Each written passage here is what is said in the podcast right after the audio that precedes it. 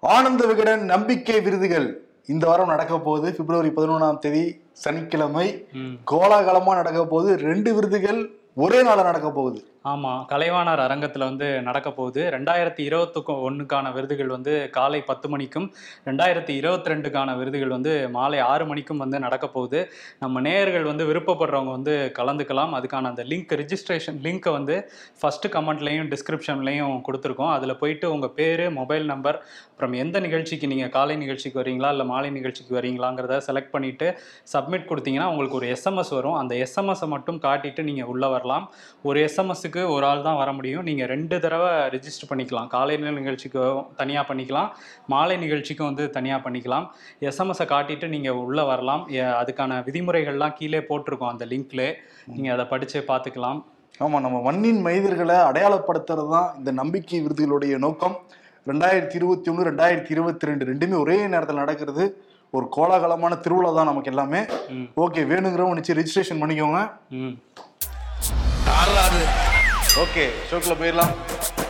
Welcome to the imperfect show நாடாளுமன்றம் budget கூட்டத்தொடருக்கு பிறகு முறையா நடக்கவே இல்லை. எதிர்க்கட்சிகள் தொடர்ந்து அதானியை பத்தி கேள்வி மேல கேள்வி இருந்தாங்க. அவை தொடர்ந்து முடங்கிட்டே இருந்தது. இப்ப நேத்து இன்னைக்கு தான் எதிர்க்கட்சிகள் விடாம வந்து கேள்வி கேட்டுட்டு இருக்காங்க. நேத்து வந்து ராகுல் காந்தி கேட்டார்ல. அது தொடர்ச்சியா இன்னைக்கு மல்லிகார்ஜுனா கார்கே வந்து கேள்வி கேட்டிருக்காரு. ரெண்டாயிரத்தி பதினாலுல அதானியுடைய சொத்து மதிப்பு ஐம்பதாயிரம் கோடியா தான் இருந்தது. கடந்த ரெண்டு ஆண்டுகள்ல மட்டும் பன்னெண்டு லட்சம் கோடி அதிகரிச்சிருக்கு. அது எப்படி நட்புக்கு சாதகம் ஏதாவது நடந்திருக்கான்னு சொல்லிட்டு கேள்வி எழுப்பியிருக்காரு. யோசிச்சு பாருங்க இப்ப கொரோனாவால பாதிக்கப்பட்டு எல்லாருக்குமே பொருளாதாரம் சரிஞ்சிருக்கு. இங்க முறை பன்னெண்டு லட்சம் கோடினா கேட்க தான் வேணும் அதை. நாடாளுமன்றத்துல நிறைய அடுக்கடுக்கான கேள்விகளை அடுக்கி இருக்காரு மல்லிகார்ஜுன கார்கே காங்கிரஸ் உடைய தலைவர் ஆமா. அவர் அடிக்கிருக்காரு நேத்து ராகுல் காந்தி அடிக்கிருந்தார்ல எத்தனை நாட்டுக்கு நீங்களும் மோடியும் அதானியும் ஒண்ணா போனாங்க. மோடி சில நாடுகளுக்கு போயிட்டு வருவாரு. அதுக்கு அடுத்து உடனடியா வந்து அந்த நாட்டுக்கு வந்து அதானி போவாரு. அங்க பல டீல்கள் அவருக்கு ஓகே ஆயிருக்குதா சொல்றாங்க. அந்த டீல்லாம் வந்து அந்த டீல்லாம் பத்தி சொல்லுங்க. எவ்வளவு அவருக்கு கிடைச்சிருக்கு அப்படிங்கறது. இன்னொன்னு இருபது ஆண்டுகள்ல பிஜேபிக்கு அவர் எவ்வளவு கொடுத்திருக்காரு நிதி. அப்படிங்கறதையும் சொல்லுங்கள்லாம் கேட்டிருந்தாருல அதுக்கு இன்னைக்கு பதிலடி கொடுத்திருக்காங்க அஹ் மூத்த தலைவர் ரவிசங்கர் பிரசாத் என்ன சொல்லியிருக்காருன்னா முதல்ல ஹோம்ஒர்க் பண்ணிட்டு வந்து பேசுங்க. கண்டமேனிக்கு ஏதாவது பேசக்கூடாது. அவர் சொன்னதுல எதுவுமே உண்மை இல்லை. அப்படிங்கிற மாதிரி அவர் சொல்லியிருக்காரு. ஓகே. விளக்கம் என்ன? விளக்கம் இல்ல. அதெல்லாம் வந்து நீங்க பேசக்கூடாது அப்படிங்கிறது தான் வந்து பதிலடி அது விளக்கம் கிடையாது அது? விளக்கம் இல்ல. அவ்வளவுதான். நீங்க இந்த மாதிரி பேசக்கூடாது. ஆனா வந்து அவை குறிப்புல இருந்து ராகுல் காந்தி பேசினதெல்லாம் வந்து நீக்கிறதுக்கு கோரிக்கை வேற வச்சிருக்காங்களாம் பிஜேபி தரப்புல.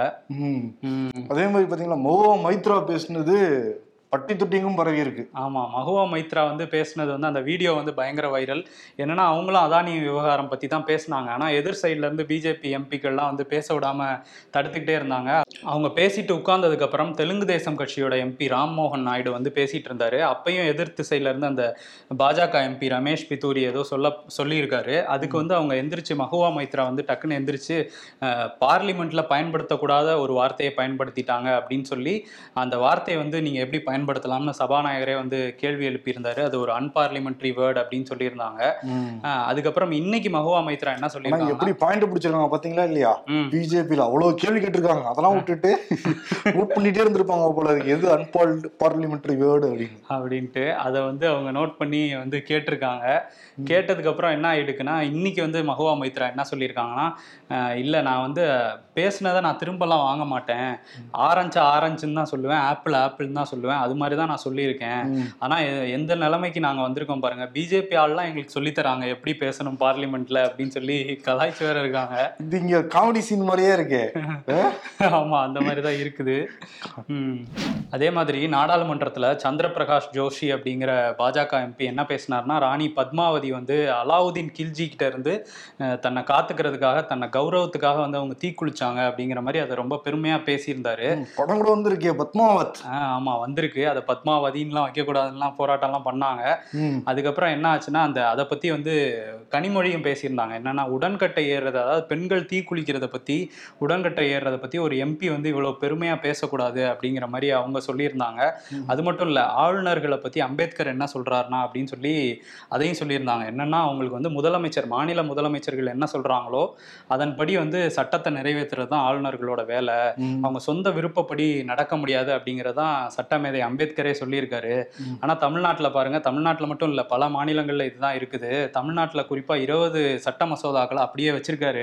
அதுவும் அந்த ஆன்லைன் மசோதா வந்து அவரு ஆன்லைன் சூதாட்ட மசோதா வந்து அவரு இதுவே பண்ணல அப்படிங்கிற மாதிரி பேசியிருந்தாங்க ஆமா அண்ணனுக்கு யாரோ ஒருத்தர் குடைச்சல் கொடுத்தாங்கன்னா தங்கை நானே வருவேன்னு சொல்லிட்டு நாடாளுமன்றத்துல குரல் கொடுத்திருக்காங்க கனிமொழி. இன்னைக்கு கூட பாருங்க ஒரு டெத் நடந்திருக்கு ஆமாம் வியாசர் பாடியில் வந்து ஒரு மரணம் நிகழ்ந்திருக்கு. இந்த ஆன்லைன் சூதாட்டம் தொடர்பா? என்னன்னா வியாசர்பாடியை சேர்ந்த தேவேந்திரன் அப்படிங்கிற இளைஞர் என்ன பண்ணியிருக்காருன்னா இந்த இதில் வந்து அடிக்டடாக இருந்திருக்காரு ஆன்லைன் ரம்மிக்கு. கையில் காசு இல்லை அப்படின்னு சொல்லிட்டு அவர் வேலை பார்த்த கம்பெனியில் ஒரு மூணு லட்ச ரூபா வந்து கையாடல் பண்ணியிருக்காரு. இது அந்த நிறுவனம் கண்டுபிடிச்சி போலீஸில் சொல்லியிருக்காங்க. போலீஸில் அவர் வந்து நான் கொஞ்ச நாளில் திரும்ப கொடுத்துட்றேன் அப்படின்னு உத்தரவாதம் கொடுத்தவர். இப்போ தலைமறைவாயிட்டாராம். தலைமறைவானோன்னா நாளில் வந்து அவங்க அம்மா செல்வி வந்து மன உளைச்சலுக்கு ஆளாகி அவங்க மன்னனை மண்ணெண்ணெயை ஊற்றி எரிச்சிட்டு தற்கொலை பண்ணியிருக்காங்க. இது ஒரு கொடூரமான சம்பவம் வந்து நடந்திருக்கு வியாசர்பாடியில் ஆன்லைன்ல விளையாடுறவங்களும் பணத்தை எல்லாம் தற்கொலை பண்ணிக்கிறாங்க. அவங்க குடும்பத்தினருக்கும் மிகப்பெரிய கஷ்டம். பாருங்க இப்போ ஒரு அம்மாவும் இறந்து போயிட்டாங்க. இப்ப எல்லாருமே நம்ம வந்து ஆளுநர் தொடர்ந்து கேள்வி கேட்டுக்கிட்டு இருக்கோம். இன்னைக்கு நாடாளுமன்றத்துல அஸ்வினி வைஷ்ணவ் என்ன சொல்லியிருக்காருன்னா இது வந்து கடுமையான சட்டம் கொண்டு வரப்படணும் தான் அதுக்கு முன்னாடி எல்லா மாநிலங்கள்லயும் நான் கருத்து கேட்போம். எல்லா மாநிலங்கள்லயும் ஒருமித்த கருத்து கிடைச்ச பிறகு நாடாளுமன்றத்திலே கடுமையான சட்டம் இயற்ற போறோங்கிற மாதிரி சொல்லியிருக்காரு. அதுக்குள்ளார இன்னும் எவ்வளவு உயிரிழப்புகள் நடக்கும்னே தெரியலையே இங்க. சட்டப்பட்டு ஒரு முடிவு எடுங்க. நீங்க சொல்லிக்கிட்டே இருக்கீங்க இதை. ஒரு மூணு மாசமா இதேதான் மத்திய அரசு நாங்களே கொண்டு வர போறோம் நாங்களே கொண்டு வரோம்னு சொல்றாங்க. இந்த நாடாளுமன்றத்திலே கொண்டு வந்துடலாமே கூட்டத்தொடரில் நீ கொண்டு வரலாமே. ம் ஆமா. எவ்வளவு சீக்கிரம் முடியுமோ அவ்வளவு சீக்கிரம் கொண்டு வந்தா நிறைய உயிர்களை வந்து பாதுகாக்கலாம். ஆமா ஆன்லைன் சூதாட்டம் மூலமா தமிழ்நாட்டுல மட்டும் இழப்பு ஏற்படுறது இல்லையே பல மாநிலங்களும் இழப்பு ஏற்படுது இல்ல இன்னைக்கு பாத்தீங்களா ஆர்பிஐ வந்து இந்த ரெப்போ ரேட்டை ஏத்திருக்காங்க. ஆறு புள்ளி ரெண்டு அஞ்சா இருந்ததை இப்ப பூஜ்ஜியம் புள்ளி ரெண்டு அஞ்சா உயர்த்தி ஆறு புள்ளி அஞ்சுக்கா கொண்டு வந்திருக்காங்க அந்த ரெப்போ ரேட்டு இப்போ இதனால இஎம்ஐ வீட்டு கடன் வாங்கினவங்க வாகன கடன் வாங்கினவங்க பேங்க்ல பர்சனல் எடுத்தவங்க எல்லாருடைய அந்த இன்ட்ரெஸ்ட்டும் அதிகமாக போகுது. அதிகமாக போகுது. இது வந்து ஒன்பது மாசத்துல வந்து ஆறாவது முறைன்னு சொல்றாங்க. இந்த வட்டி விகித அறி அதிகரிப்பு. ஆனா இன்னொரு சைடு அவர் என்ன சொல்றாருன்னா பொருளாதார வளர்ச்சி வந்து ஏழு சதவீதத்துல இருக்கும் அப்படின்னு சொல்லி ஆர்பிஐ கவர்னர் சொல்லியிருக்காரு. அது வந்து மற்ற நாடுகள் வந்து அப்படியே பொருளாதாரத்துல கொஞ்சம் வீழ்ச்சியை சந்திச்சுக்கிட்டு இருந்தா கூட ஏழு சதவீதம் அளவு நம்மளால எட்ட முடியுங்கிற மாதிரி சொல்லிட்டு இருக்காங்க. பார்க்கணும் அதுவும். பேனா நினைவு சின்னம் மெரினால வைக்கலாமா வைக்கக்கூடாதா அப்படிங்கிற சர்ச்சை எல்லா பக்கமும் நடந்துகிட்டே இருக்கு. இன்னைக்கு வந்து எட்டு மீனவர்கள் உச்சநீதிமன்றத்துல ரிட் மனு போட்டிருக்காங்க அந்த பேனா சின்னம் அமைச்சாங்கன்னா மீனவர்களுடைய அந்த வாழ்க்கை பாதிக்கும் கடலுடைய அந்த வளமும் கெட்டு போயிடும். அதனால அமைக்க கூடாது அப்படிங்கிற மாதிரி வழக்கு போ போட்டிருக்காங்க. இங்க திமுக கூட்டணி கட்சியில இருக்கிற பலருமே இப்ப வந்து பட்டும் படாம நண்பனுக்கு வலிச்சிடுமோன்னு சொல்லிட்டு சஜஷன்லாம் சொல்ல ஆரம்பிச்சிருக்காங்க. ம் ஆமாம் சிபிஎம் கட்சியோட மாநில செயலாளர் கே பாலகிருஷ்ணன் என்ன சொல்றாருன்னா கலைஞருக்கு வந்து நினைவு சின்னம் அமைக்கணும் தான். அதுக்கு நாங்கள் ஆதரவு தான். ஆனால் வந்து கடலுக்குள்ள அமைக்கணுமா? அதுவும் நிதி இல்லாத நேரத்தில் வந்து அமைக்கணுமாங்கிற மாதிரி அவர் சொல்லியிருக்காரு. தோழமை சுட்டுதலா? அஹ், ஆமா. அதுவும் நிதி இல்லாத நேரத்தில் அமைக்கணுமான்னு கேட்டுட்டு அடுத்து என்ன சொல்றாருன்னா ஆனால் அமைச்சா செலவாகத்தானே செய்யும் அப்படின்னு சொல்லியிருக்காரு. ஆனால் கடலுக்குள்ள வந்து கட்டுமானங்களே கூடாது அப்படின்னு சொல்லிட முடியாது. ஏன்னா வேற நாடுகள்லாம் இருக்குங்கிறது மாதிரி அவங்க சொல்லியிருக்காங்க சிபிஎம் தரப்புல. திரும்ப இன்னொரு சைடு என்ன சொல்றாருன்னா அவரும் இதே தான் சொல்றாரு. கலைஞருக்கு வந்து நினைவு சின்னம் அமைக்கணுங்கிறதுல மாற்று கருத்து இல்லை. ஆனா வந்து சர்ச்சைகள் இல்லாம எந்த பிரச்சனையும் இல்லாம எல்லா மக்களோட கருத்தையும் கேட்டு வந்து அமைக்கணும். சூழலுக்கெல்லாம் பாதிப்பு இல்லாம அமைக்கணும். சுற்றுச்சூழலுக்கு எந்த பாதிப்பும் இதனால வரக்கூடாது அப்படிங்கிற நம்பிக்கை கிடைச்சதுக்கு அப்புறம் தான் அமைக்கணுங்கிற மாதிரி திரும்ப சொல்லியிருக்காரு. டீகோட் என்னன்னா அமைக்காதீங்க கடலுக்குள்ள அமைக்காதீங்க. இதுக்கு மேல நான் ஸ்ட்ரெயிட் ஃபார்வர்டா சொல்ல முடியாதுங்கிறதா இருக்கு. திருமாவோடையும் சரி இங்க பாலகிருஷ்ணனோடையும் சரி இங்க சீமான் தரப்புல இருந்து இன்னொரு கேள்வி வைக்கிறாங்க. என்ன வைக்கிறாங்கன்னா போன வருடம் வந்து இந்த மாற்றுத்திறனாளிகளுக்கு ஒரு பாதை அமைச்சாங்க. எல்லாருமே வரவேற்றாங்க. கட்சி பாகுபாடு எல்லாம் எல்லாருமே வரவேற்றாங்க. அது வந்து மரத்துல அமைச்சாங்க. பத்து நாளே டேமேஜ் ஆச்சு. அப்ப கேள்வி கேட்டதுக்கு திமுக தரப்புல இருந்து என்ன பதில் சொல்லியிருந்தாங்கன்னா ஏங்க ஆமை எல்லாம் வரும்ல அப்படிதான் அமைக்க முடியும். அப்ப கடல் வளத்து எல்லாம் கெட்டு போயிடும்ல அப்படிலாம் சொன்னாங்க. இப்ப இவங்களே எம் எண்பது கோடியில போய் வந்து கடலுக்குள்ளாரே கான்கிரீட் இறக்கி பண்ணா எவ்வளவு டேமேஜ் ஆகும்? இவங்க வந்து அப்படி ஒரு உருட்டு இப்படி உருட்டான்னு சொல்லிட்டு நாம் தமிழர்கள் வந்து கேள்வி கேட்கறாங்க. ஆமா இது ஒரு வகையில நியாயமா தானே இருக்கு. அதே பதில் தானே சொன்னாங்க. ஆமைகள் வர வழியில வந்து சிமெண்ட்லாம் போட முடியாதுன்ட்டு. இப்ப இதுக்கு போதும்னா ஒரு பாதை அமைச்சு தானே ஆகணும். ஆமா இதுவும் வந்து தரையிலே சிமெண்ட் போடக்கூடாதான். கடற்கரை சாலையில. இதுல கடலுக்குள்ள போய் இவங்க சிமெண்ட் கொட்டுவாங்கன்னா நியாயமா இருக்கா இல்லையா அந்த கேள்வி? ஆமா பாதிப்பு ஏற்படுமா என்னங்கிறத பார்த்து தான் பண்ணணும். ஆமா இன்னொரு பக்கம் வந்து பழனிமலை முருகன் வச்சு இன்னொரு சர்ச்சை கிளம்பி இருக்கு. சர்ச்சைக்கே பேர் போனவர் அவர். அம்மா அப்பா வச்சே திருவிளையாடல் பண்ணவர். ஆமா. அவரை வச்சு என்னன்னா வானதி ஒரு அறிக்கை வந்து விட்டுருக்காங்க. என்ன சொல்லியிருக்காங்கன்னா அந்த கோயில் கருவறைக்குள்ள தண்டாயுதபாணி கோயில் கருவறைக்குள்ள அமைச்சர் சேகர் பாபு வந்து உள்ள போயிட்டாரு. அது வரம்பு மீறி செயல்பட்டு இருக்காரு அவர் வந்து பகிரங்கமா பகிரங்கமா மன்னிப்பு கேட்கணும் அப்படின்னு வந்து சொல்லியிருக்காங்க. இதுக்கு ரவிக்குமார் எம்பி இருக்கார்ல விசிகா அவர் என்ன சொல்லியிருக்காருன்னா இது வந்து சதா சனாதன தீண்டாமை. இது வந்து ஒரு கருவறைக்குள்ள போகக்கூடாதுன்னு எப்படி சொல்லலாம் சொல்லக்கூடாது? அப்படி சொல்றவங்க தான் மன்னிப்பு கேட்கணும். அப்படி சொல்லிட்டு இருக்கிற வானதி தான் மன்னிப்பு கேட்கணுங்கிற மாதிரி அவர் வந்து சொல்லியிருக்காரு. ஓகே. பழனிமலையே அவரே திருவிளையாடல் நடத்தினவரு. இது ஒரு திருவிளையாடலா கட்சிக்குள்ளார? ஆமா அந்த மாதிரி போயிட்டு இருக்குது ஆனா ஈரோடு திருவிளையாடல் பார்ப்போம். அமமுக வந்து போட்டியிலிருந்து விலகுறதா அறிவிச்சிருக்காங்க. என்ன ரீசன்னா நாங்க குக்கர் சின்ன கேட்டோம். தேர்தல் ஆணையம் தர மறுத்துட்டாங்க. அதனால நாங்க இந்த போட்டியிலிருந்து விலகுறோம்னு சொல்லி விலகி போயிட்டாரு. நின்றுருந்தா மட்டும். இல்ல போன தடவை குக்கர் சின்னத்துல நின்னே ஆயிரம் வாக்கு தான் வந்துச்சு. தப்பா சொல்லாதப்பா. ஆயிரத்தி ஐநூறு வாக்கு. ஆயிரத்தி ஐநூறா. ஆயிரத்தி அதுதான் அந்த சொச்சம். ஆயிரத்துக்கு மேல வந்துச்சு இல்ல. இந்த வாட்டி அதுவும் இல்லைன்னா கம்மியாயிரும்னு நினைச்சிருப்பாரோ? ரொம்ப கம்மியாயிடும்ட்டு என்ன நினைச்சாரோ தெரியல. வாபஸ் வாங்கிட்டாரு. அந்த வேட்பாளர் இருக்காருல்ல. சிவபிரசாந்த். அவர் தான் போய் வந்து தெரு தெருவா கேட்டுக்கிட்டு இருந்தாப்புல உங்க வீட்டு பிள்ளை நான். எனக்கு வாக்களிங்க வாக்களிங்கன்ட்டு கே சிலங்கவனோட தென்னரசோட முன்னணியில் அவர் தான் வாக்கு கேட்டுக்கிட்டு இருந்தாரு. கேட்டுக்கிட்டு இருந்தாரு. ஆனா டெபாசிட் மிச்சம்ங்கிற மாதிரி அவர் கொஞ்சம் ஹாப்பியா இருப்பாரு டெபாசிட் பண்ண திரும்ப வந்துருமா இல்லையா? ஆமா அதனால கொஞ்சம் ஹாப்பியா இருப்பாருன்னு தான் நினைக்கிறேன். இந்த side E V K S Elangovan இருக்காருல்ல. இன்சியலே இவ்வளவு நிறைய இன்சியல் இருக்குல்ல. ஆனா அந்த இன்சியல கூட கட்சிக்காரன் வர மாட்டேங்கிறாங்களாம் கூட. ஆமா பல கோஷ்டி இருக்குல்ல. ஏன்னா அவருடைய வாயு அந்த மாதிரி இருக்குல்ல. என்னப்பா இவரு சும்மா ஆனோன்னா எடுத்திருந்து எடுத்திருந்து பேசுறான்னு சொல்லிட்டு கட்சிகள் அங்கங்க பேசிக்கிறாங்கன்னா இவன் வந்து திமுக வந்து ஜஸ்ட் லைக் தட் தான் டீல் பண்றாங்கன்னா இந்த இடைத்தேர்தலே.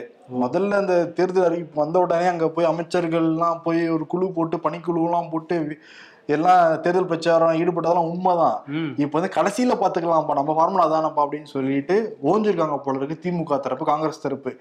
இந்த சைடு வந்து அதிமுக தரப்பு ஒரே அவங்களுக்கு வந்து பிஜேபி கூட்டணியில் அமைந்தது மட்டும்தான் ஒரே நெகட்டிவா பாக்குறாங்களே தவிர எல்லாமே அவங்களுக்கு சாதமா தானே இருக்கு.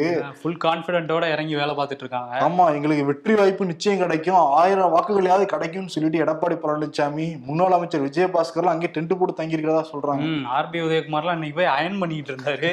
டீ போட்டு கொடுத்தாரு. அந்த மாதிரிலாம் பண்ணி வாக்கு கேட்க ஆரம்பிச்சிட்டாங்க. ஆமா. டிடிவி என்ன சொல்றாருன்னா.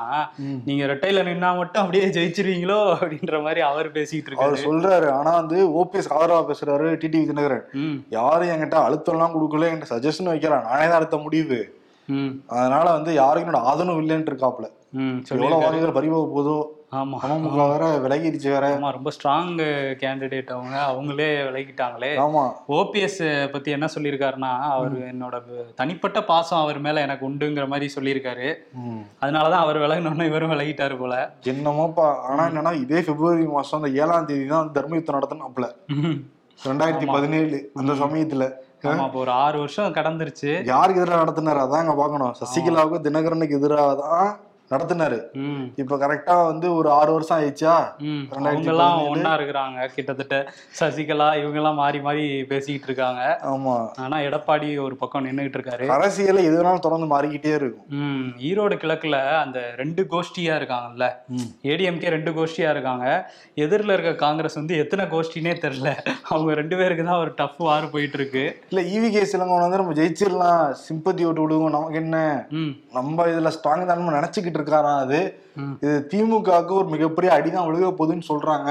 இப்பவே விழிச்சுக்கலன்னு வச்சுக்கோங்களேன். ரெண்டாயிரத்தி இருபத்தி நாலுல இதை இந்த வாக்குகளை காரணங்காச்சு இன்னும் ஸ்ட்ராங் ஆயிடும். அது என்னப்பா தேமுதிக கூட்டணி என்ன கூட்டணி அது தேசிய ஜனநாயக கூட்டணி. ஆமா இவர் அண்ணாமலை அறிக்கை படிச்சதுல இருந்து எனக்கு தேமுதிக கூட்டணினே ஞாபகம் வருது. ஆமா ஆமா. அது ஒரு பக்கம் தேமுதிக வேற ஒரு பக்கம் ஆனந்த் வந்து பயங்கரமா வாக்கு சேகரிச்சுக்கிட்டு இருக்காரு. அந்த விஷயத்துல பாராட்டணும்பா. என்ன தோக்க போறோம்னு தெரிஞ்சா கூட தேமுதிக ஸ்ட்ராங்கா இருக்கா இல்லையாங்க அண்ணி ஸ்ட்ராங்கா இருக்காங்களா இல்லையா? ஸ்ட்ராங்கா இருக்காங்களா? அதாவது வாபஸ் வாங்க கூடாதுன்னு ஸ்ட்ராங்கா இருக்காங்க. இன்னொன்னு தேர்தல் ஆணையத்துல வந்து அந்த நட்சத்திர பேச்சாளர்கள் யார் யார் பேச போறோங்கிற ஒரு லிஸ்ட் கொடுத்திருந்தாங்க. ஓபிஎஸ் தரப்பும் கொடுத்திருந்தாங்க எடப்பாடி தரப்பும் கொடுத்திருந்தாங்க ஆனா எடப்பாடி தரப்போட இதை மட்டும் ஏத்துக்கிட்டு இருக்கு தேர்தல் ஆணையம். ஓபிஎஸ் அதான் வேட்பாளரும் இல்லைன்னு ஆயிடுச்சு அதனால வேணான்னு விட்டாங்களா ஆனா அவங்களும் ஓட்டு கேட்பேன்னு சொல்லியிருக்காங்கல்ல ரெட்டலைக்கு ஓட்டு கேட்பாங்க அதான் புரியவே இல்ல. இப்ப எம்எல்ஏ தான் அந்த மக்கள் ஏதாவது செய்யணும். இப்ப ரெட்டலைக்கு நாங்க ஓட்டு கேட்போம்னா ரெட்டலையா சின்னந்தமா போய் வந்து சட்டமன்றத்துல பேச போகுது அந்த நபர் தானே போய் பேசணும்? பேசணும் ஆனா ஒன்றும் புரியவே இல்லை. இவங்க பேசுறது. துருக்கி சிரியால இருந்து ஒரே சோகமான செய்திலாம் தொடர்ந்து வந்துகிட்டு இருக்கு.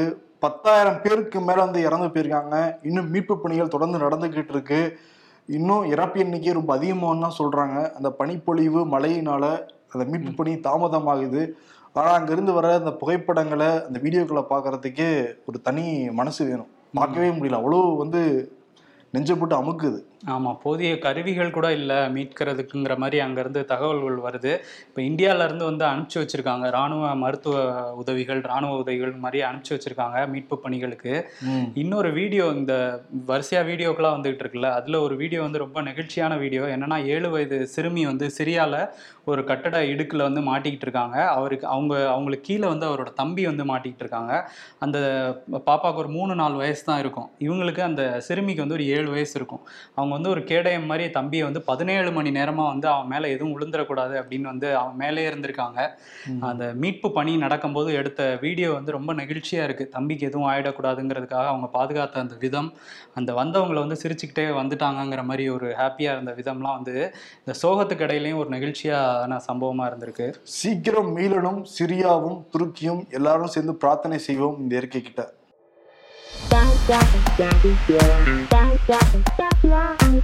வண்டிக்காரர் வெள்ளப்பூடு ஒரு கிலோ அறுபது ரூபா ரெண்டு கிலோ நூறுரூவா மேக்ஸ்ல ஃபெயில் நீ other people in morning yoga பண்ணிட்டு இருக்காங்க. My first one hour in morning பாத்ரூம்ல உட்காந்து ஃபோன் பார்த்துட்டு இருக்குது. பல பேர் தான் பண்ணிட்டு இருக்காங்க. நீ என்ன பண்ற? நான்லாம் எந்திரிச்சோன்னே எக்ஸசைஸ் பண்ணாங்க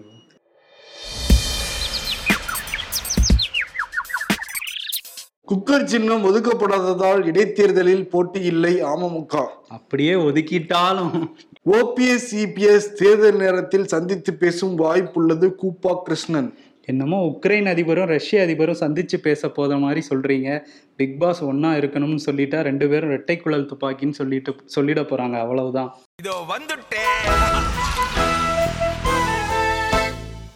இன்னைக்கு விருது யாருக்கு ப்ரோ ஸ்டாலினுக்கு கொடுக்கலாம். ஓ அந்த பேனா நினைவு சின்னம்.